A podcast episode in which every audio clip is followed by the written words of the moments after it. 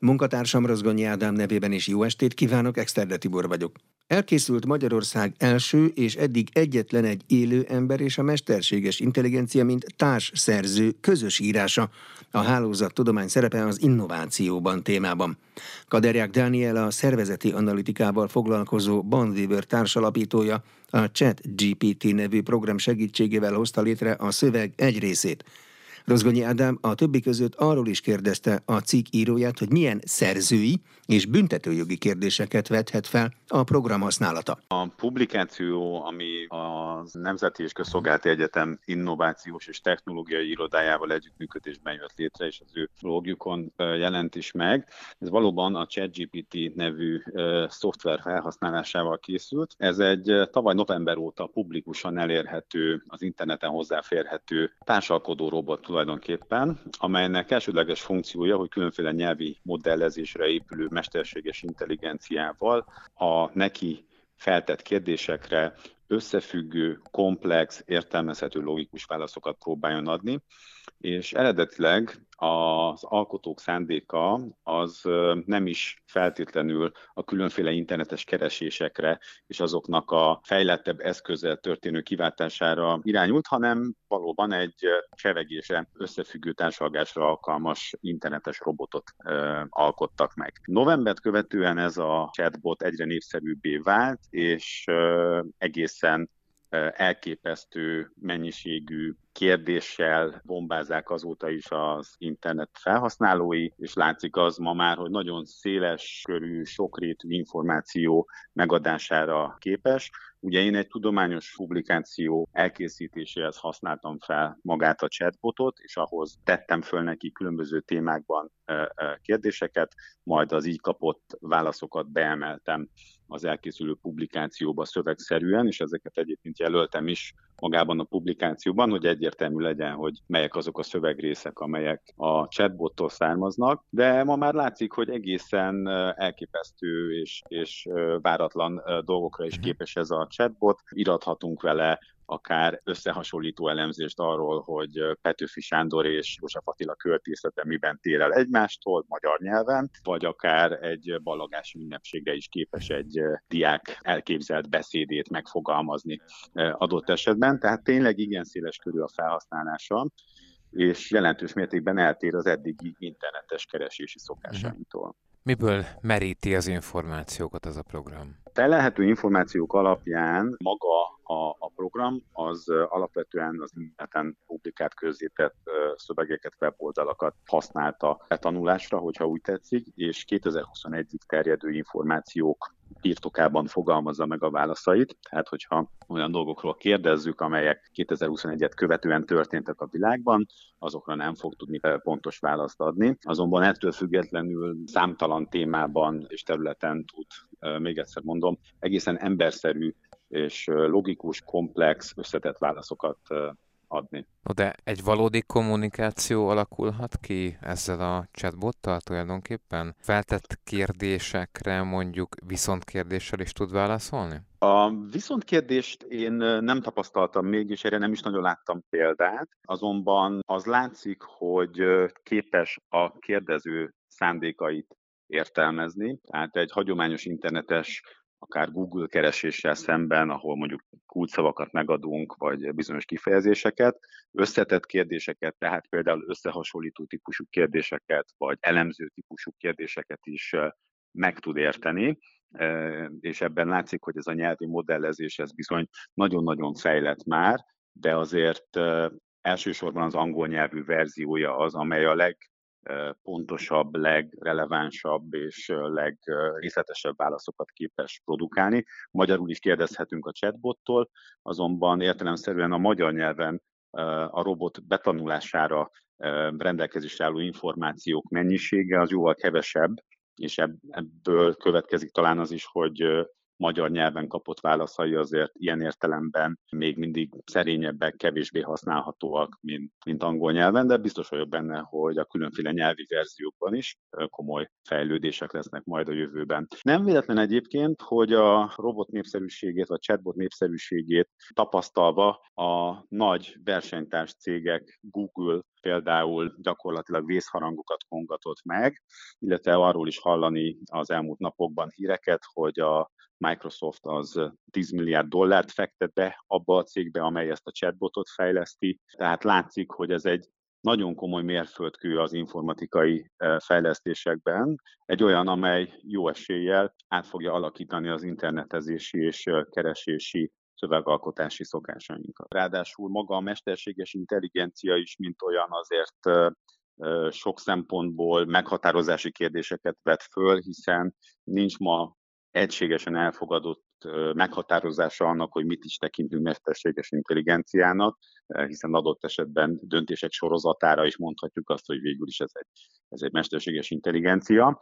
Az biztos, hogy ha például olyan feladatokat adunk ennek a chatbotnak, amely mondjuk dalszövegírásra, versírásra, meseírásra irányul, akkor bizony olyan válaszokat kapunk tőle, amelyek emberi érzelmeket méghozzá releváns módon is megfogalmaznak. Tehát ilyen értelemben ezt ő bele tudja szőni, vagy a gép bele tudja szőni a, a válaszába, méghozzá olyan módon, ahogy egy ember is tenné.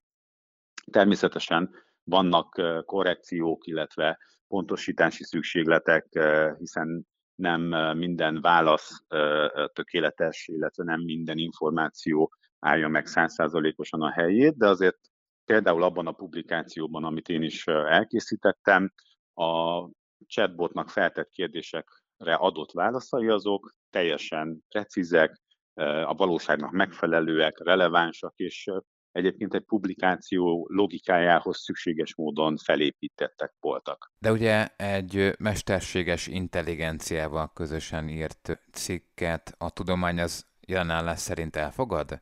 Ez egy nagyon érdekes kérdés. Én azt gondolom, hogy ma még ennek nincs kiforrott standardje, hogy milyen módon is kell ezeket meghivatkozni. Én ugye például azt a megoldást választottam, hogy a publikációban betűvel jelöltem mindazt, amit a chatbot adott meg válaszként, és felhasználtam a szövegben. Azonban például pont a napokban látott az a hír is napvilágot, hogy a nagy nemzetközi tudományos folyóiratok egyelőre nem fogadják el a chat GPT megjelölését társszerzőként, illetve forrásként. Tehát ebben is azt gondolom, hogy most még egy folyamatnak az elején vagyunk, amelynek a végére ki fog majd kristályosodni, hogy hogyan is lehet ezt elfogadható módon beépíteni, illetve idézni. Én azt gondolom, hogy a tagadása és a tiltása ennek nyilván nem lesz célra vezető, hiszen ez egy olyan forradalmi változás már e, most látható módon a, a szövegalkotásban, internetes keresésben, forrásfelhasználásban, ami egészen biztosan a jövőben is velünk lesz, sőt tovább fog fejlődni. Milyen szerzői, esetleg büntető jogi kérdések merülhetnek fel a chatbot használatánál? Mint minden ilyen internetes eszköz, egyébként nyilvánvalóan felhasználható akár bűncselekmények elkövetésére is, hallani olyan hírekről is, illetve látni olyan példákat, ahol ahol ezzel kísérleteznek emberek.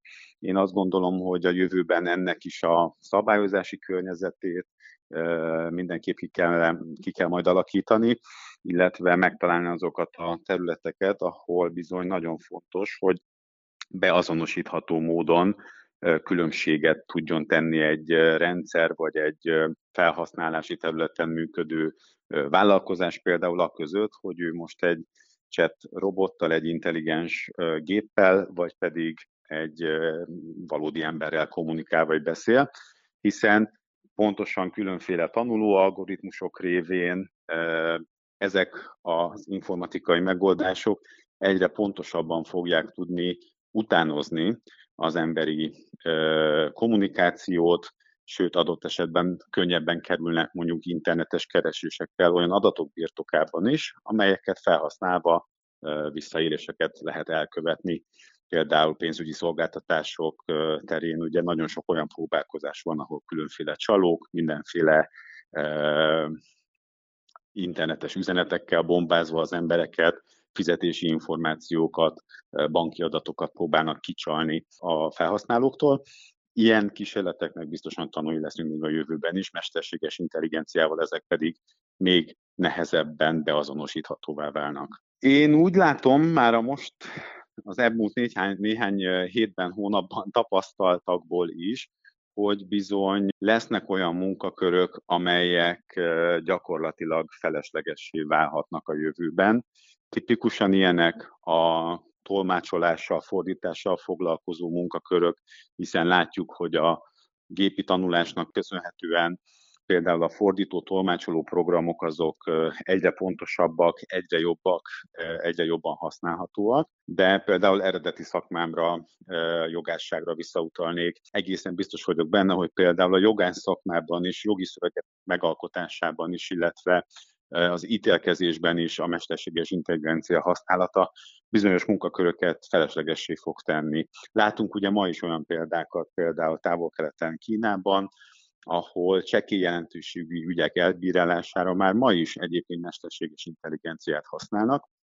Ennek nagyon sok etikai, munkajogi és egyéb problematikája létezik és keletkezik majd a jövőben is.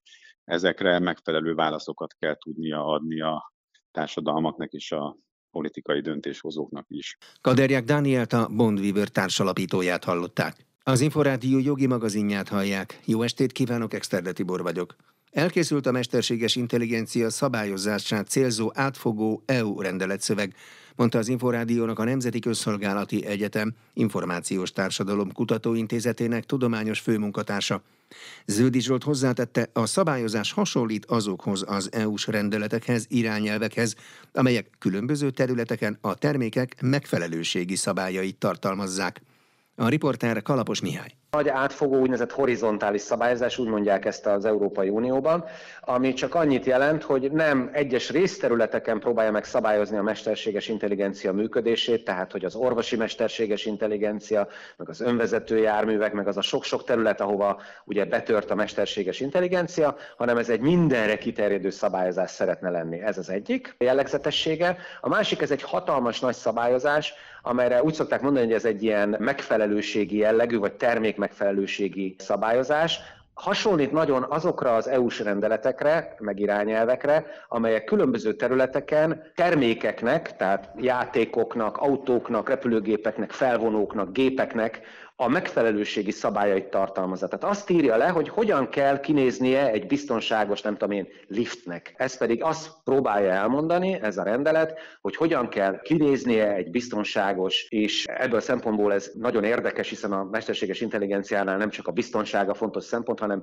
mindenféle más szempontok is vannak, mint például, hogy tartsa tiszteletbe a jogainkat, ne diszkrimináljon, stb. Tehát az emberi jogilag is korrekt, biztonságos mesterséges intelligenciának milyen követelményeknek kell megfelelni megfelelnie. És milyen követelményeknek kell megfelelnie? Négy csoportba sorolja a mesterséges intelligenciákat, ezek közül van az első csoport ugye a tiltott kategória, amiket egyáltalán nem szabad létrehozni, működtetni. Ugye én például ez a társadalmi osztályozási rendszer, amit ugye Kínából ismerünk, vagy a különböző tudatalattinkra ható, tudatalatti módon manipuláló mesterséges intelligencia. A második kategória az ugye a kockázatos, a magas kockázatú mesterséges intelligenciák. A harmadik kategória az az, amelyiknél nincsen csak néhány ilyen egyszerű kötelezettség, hogy tájékoztatni kell például az illetőt arról, hogy mesterséges intelligenciával kommunikál, és van a negyedik kategória, az abszolút tulajdonképpen szabályozatlan mesterséges intelligencia. A jogszabálynak a nagyobbik része a magas kockázatú mesterséges intelligenciák megfelelési szabályait tartalmazza. Például azt írja le, hogy hogy kell a mesterséges intelligenciáknak, amelyek jellemzően gépi tanuláson alapuló rendszerek, az adat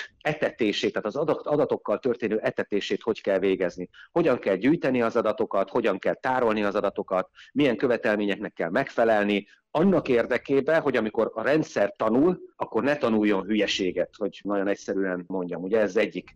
A másik ilyen követelmény például, és most csak példálozóan mondom, nem sorolom fel mind a kilenc területet, ahol a jogszabály rendelkezéseket tartalmaz. A másik terület például az, hogy előírják azt, hogy a mesterséges intelligenciáknak minden tevékenységüket naplózni kell. És vannak részletes szabályok arra, hogy mi mindent kell naplózni, hogy később rekonstruálhatóvá váljon, hogyha valami probléma van. Ugye ugyanaz, mint a repülőgépeknél a, a fekete doboz. Aztán a kiberbiztonságra vonatkozó szabályok, tehát mennyire kell robosztusnak lennie. Az átlagos szoftvereknél sokkal magasabb követelmények vonatkoznak a mesterséges intelligenciára, tehát arra, hogy ne lehessen ezeket a rendszereket megtámadni kívülről. Szóval ilyen követelményekre kell elsősorban gondolni. Magyarán a jogi háttér segítségével a mesterséges intelligencia az ember barátja lesz, és semmiképpen nem az ellensége. Igen, pontosan erre törekszik ez a szabályozás, hogy a mesterséges intelligencia ne forduljon az ember ellen, hogy egy biztonságos, megbízható, ugye ez a trustworthy, ez a megbízhatóság egyébként egy kulcs szó az Európai Uniónak a szabályozásában. Ennek a jogszabálynak minden mondata arra irányul,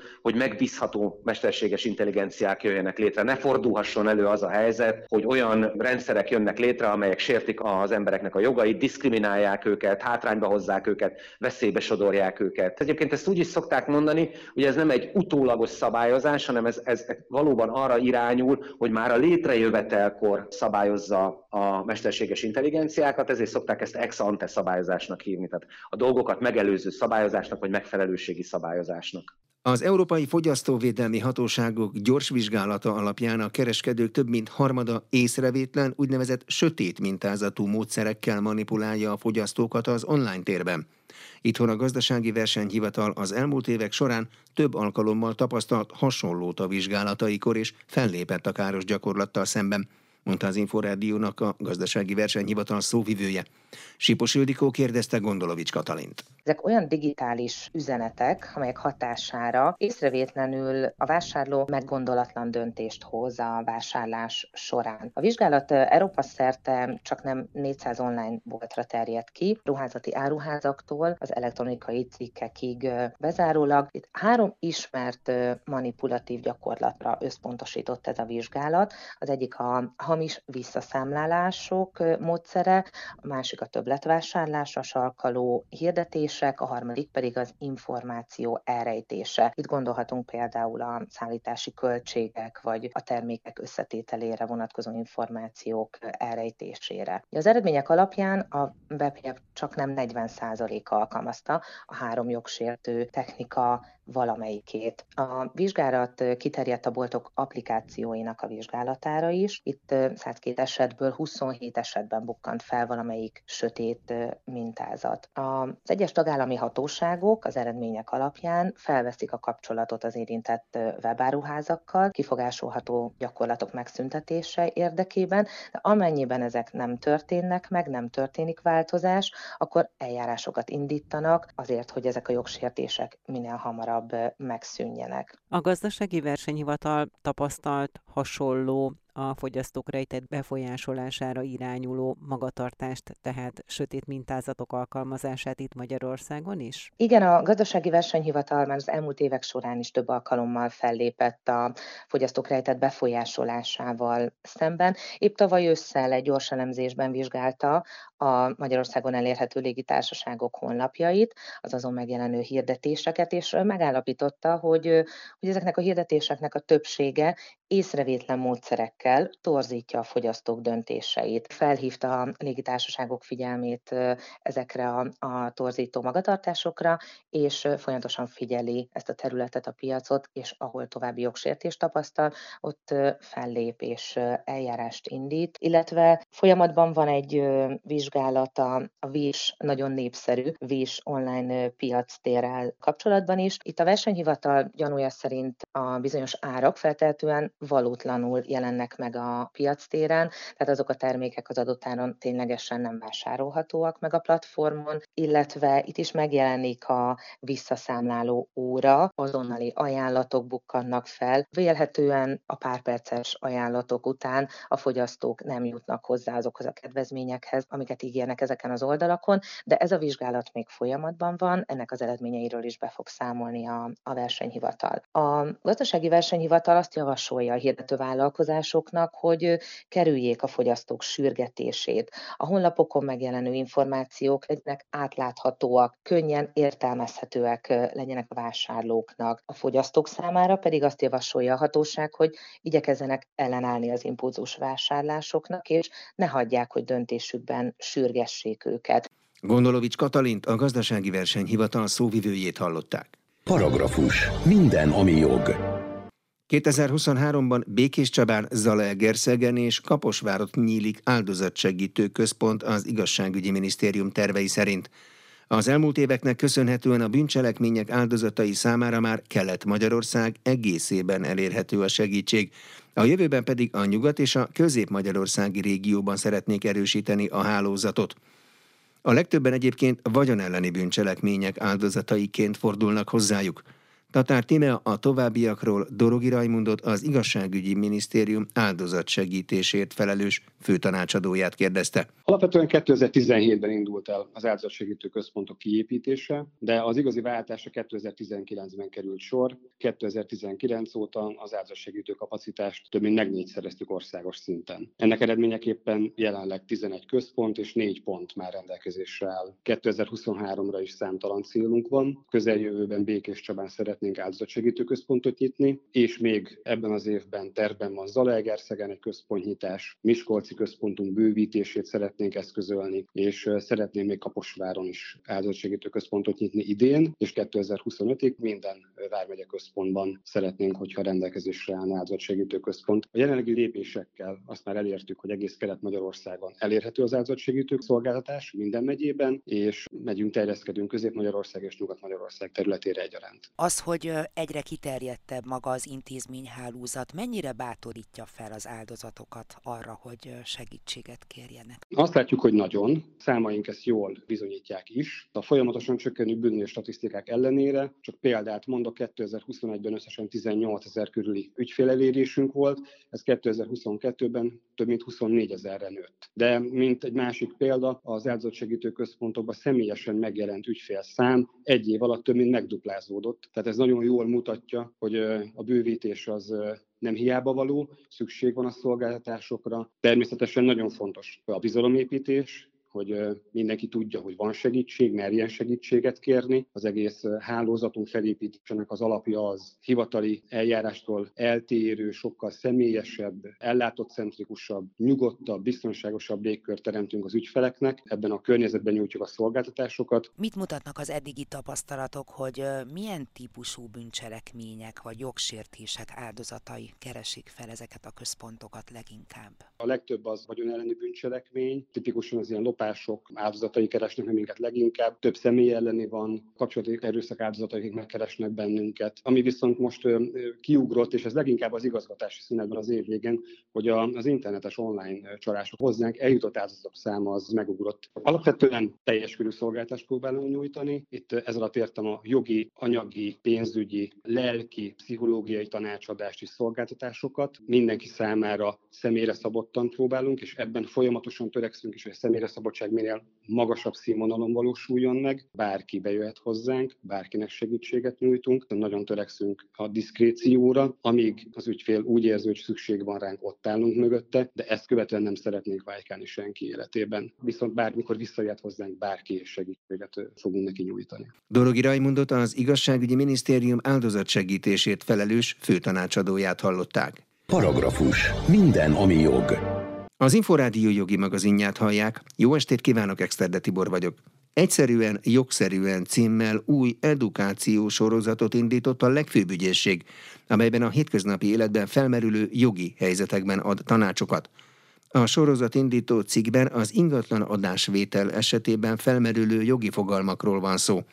Rozgonyi Ádám kérdezte Jagusztin Tamást, a Pest vármegyei főügyészség közérdekvédelmi osztályának osztályvezető ügyészét sorozat első része az az ingatlan adásvétel. Azért választottuk ezt a témát, mert az ingatlan ez egy általában legnagyobb anyagi döntések egyike az ingatlanvásárlás. Ezzel az élete során jó esetben mindenki találkozik, akár ingatlant vesz, akár ingatlant elad. Sokszor egy egész élet gyümölcséről van szó, az, azt fektetjük be ingatlanba. Ezért az ingatlanak kapcsolatosan sajnos a, a visszaélések is elég gyakoriak Úgyhogy itt úgy gondoltuk, hogy egy, egy, egy olyan tudásról van szó, ami mindenképpen nagyon hasznos. Mert hogy mennyi mindenre is kell odafigyelni egy ingatlan vásárlásánál, sok buktatója lehet ennek. Ingatlannal kapcsolatosan alapvetően két irányú az, amire érdemes fölhívni a figyelmet. Egyrészt a szerződés kötés előtt vannak jogi jellegű tudnivalók. Ezek főleg azért fontosak, hogy az adásvétel érvényesen létrejöhessen, és a tulajdonjog bejegyzésre kerülhessen, tehát hogy a felek akaratának megfelelően jöjjön létre minden. Van a, tud, a tudnivalónak egy másik oldala, amiről kevesebbet hallunk, az pedig a szerződéskötés után az, hogy ez az ingatlan tulajdonjog biztonságban legyen és meg is maradjon, és később ne lehessen a szerződés megtámadható. Ezzel kapcsolatosan is vannak nagyon fontos tudnivalók, amikről érdemes beszélni. Ha néhány problémát vagy felmerülő kérdést említene, nyilván a hallgatóknak is fontos lehet, nem csak azoknak, akik éppen most állnak ingatlan vásárlás előtt. Amire érdemes figyelni a, az ingatlan vásárlás előtt, és kiemelném azt, hogy itt az elhangzottaktól függetlenül, a, mivel a szerződés az egy viszonylagosan szabad műfaj, tehát hogy a feleknek az akarata az erősen érvényesül, és a törvényi rendelkezésektől el is lehet számos dologban térni, ezért most az elmondottaktól függetlenül mindig kellő figyelmet kell fordítani a szerződésnek az alapos mhm. átvizsgálására, és szükség esetén szakemberhez kell fordulni. De mégis, amit érdemes tudni, az ingatlan vásárlással kapcsolatosan, hogy az ingatlan vásárlási adásvételi szerződést azt írásba kell foglalni, ennélkül érvénytelen. A szerződésben ö, olyan alapvető ö, kritériumoknak szerepelnie kell, hogy az létrejöjjön, mint a feleknek a, a, a, az adatai, az ingatlannak a megjelölése és a vételárnak a megjelölése. Ezen kívül pedig ki kell jelenteni azt, hogy az ingatlan adásvételét kívánják a szerződő felek. Magyarul szeretnék az ingatlant átruházni. A szerződés alapján még nem történik meg viszont a tulajdonjognak a változása, tehát a vevő nem szerzi meg az ingatlannak a tulajdonjogát. Ez majd csak akkor történik meg, amikor a földhivatal a szerződés alapján bejegyzi a tulajdonjogot. Így kiemelten fontos az is, hogy a szerződés megkötése után minél hamarabb a földhivatalhoz benyújtva legyen a szerződés. És hogyha érvénytelenség felmerül, akkor azt kiállapítja meg, tehát az ügyvéd uh-huh. első körben? Most ugye, amit érdemes tudni, hogy szerződés kötés után is felmerülhet a szerződésnek az érvénytelensége, még akkor is, abban az esetben is, hogyha az bejegyzésre kerül az ingatlan nyilvántartásba. Tehát ugye a földhivatal vizsgálja a szerződéseket bejegyzés előtt, tehát hogyha ott esetleg valamiféle hiba lenne, akkor addig bejegyzése sem kerül, de egy érvényesen létrejött szerződés, ami bejegyzése kerül, és a tulajdonjogváltozás megtörténik, utólag is megtámadható és törölhető a tulajdon. Erre egyrészt jellemzően, de nem kizárólagosan akkor kerül sor, amikor valamilyen hibában szenved a szerződés, Ilyenek lehetnek például, hogy mondjuk az egyik szerződő fél cselekvőképtelen állapotban volt, magyarul nem volt képes belátni azt, hogy a szerződésnek milyen jogi következményei lehetnek, és emellett a szerződésnek a megkötése egyébként nem állt volna egyébként érdekében. Most ez lehet ez a cselekvőképtelen állapot, ez, ez jogi szakkifejezés, ez lehet egy erősen ittas állapot, vagy kábítószer hatása, ami szemmel látható, de lehet olyan állapot is, amit mondjuk a laikus nem tud megállapítani, mondjuk egy időskori demencia, vagy valamilyen elmebetegség. Hmm. Ez utólag megállapításra kerül, ezt igazságügyi orvos szakértő állapíthatja meg egy perben, akkor bizony a szerződés érvénytelen, és a vételár kifizetése ellenére is a peres eljárásnak az lesz az eredménye, hogy a, tulajdon, a vevőnek a tulajdonjogát az törlik az ingatlan nyilvántartásból. Ez, alap, ez visszaélésekre is adhat alkalmat. Tapasztalataink szerint főleg a, az idős, egyedülélő emberek veszélyeztetettek az ingatlannal kapcsolatos visszaélésekkel. Úgyhogy különösen fontos, hogy az ilyen személyekre a családtagok, a környezetük figyeljenek oda, kivel találkoznak, kik vannak körülöttük.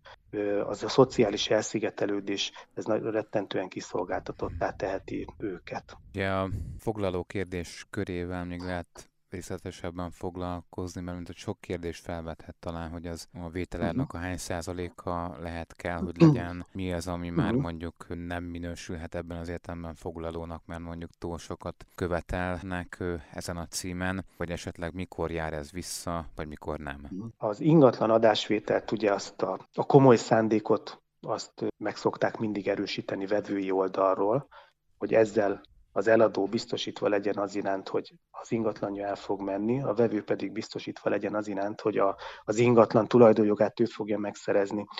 Kettő dolog merülhet föl, lehet előleget adni, vagy lehet foglalót adni. A kettő között lényeges különbség van. Az előleg az igazából, hogyha nem jön létre a szerződés, az visszajár. Tehát az előleg az nem biztosítja azt, hogy a feleknek ez a szándéka, ez valóban kikényszeríthető módon, vagy legalábbis szankcionáltó módon létrejöjjön. A foglaló ezzel szemben, hogyha foglalót ad át a vevő és a szerződés meghiúsul a vevő miatt, akkor az eladó a foglalót megtarthatja.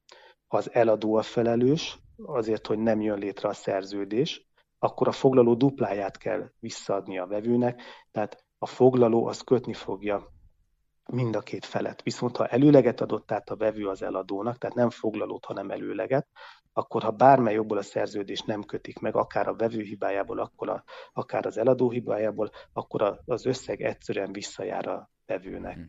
Mindkét összeg bele fog számítani a vételárba. Az előleg összege vagy a foglaló összege az alapvetően a felek szabad megállapodásán alapul, hogy mekkora az az összeg, amit hajlandóak úgymond kockáztatni, vagy felajánlani azért, hogy az adásvétel létrejöhessen. Igen, és ha valaki mondjuk a foglaló kifizetésére mondjuk hitelt vesz fel, ez felvethet problémákat abból a szempontból, ha visszajár vagy nem jár vissza, tehát a banki kötelezettségnek a teljesítése aspektusából? A banki kötelezettséget azt mindenképp teljesíteni kell, mert a, a, ha valaki abból a célból vesz föl hitelt, hogy foglalót fizessen belőle, neki a bankkal kötött szerződése alapján a, az abból eredő kötelezettségeit teljesíteni kell, teljesen független attól, hogy végül egyébként a hitel felvételének a célja, tehát hogy a foglalóból lefoglaljon egy ingatlant, és abból adásvételi szerződés lehessen, az meghiúsul-e vagy nem. Tehát azt mindenképpen a vevőnek ilyen esetben a hitelt úgy kell felvennie, hogy azt tudnia kell, hogy ez nem lehet kifogás a banki teljesítés irányában, hogy végül is a foglalót azt nem tudta felhasználni. A vevő az milyen információkat kérhet az eladótól egy lakás, egy ingatlan megvásárlása esetén? Mennyire kérhet részletes adatokat? Ami a legfontosabb az ingatlan vásárlás esetén, és minden szakember úgy gondolom, hogy ezzel kezdi, az ingatlanak a tulajdoni lapját kell megnézni. Az ingatlani tulajdoni lap az magánszemélyként is lekérhető, annak a díjának az ellenébe, de hogyha ezzel ügyvédet bízunk meg, akkor természetesen ő is le fogja kérni.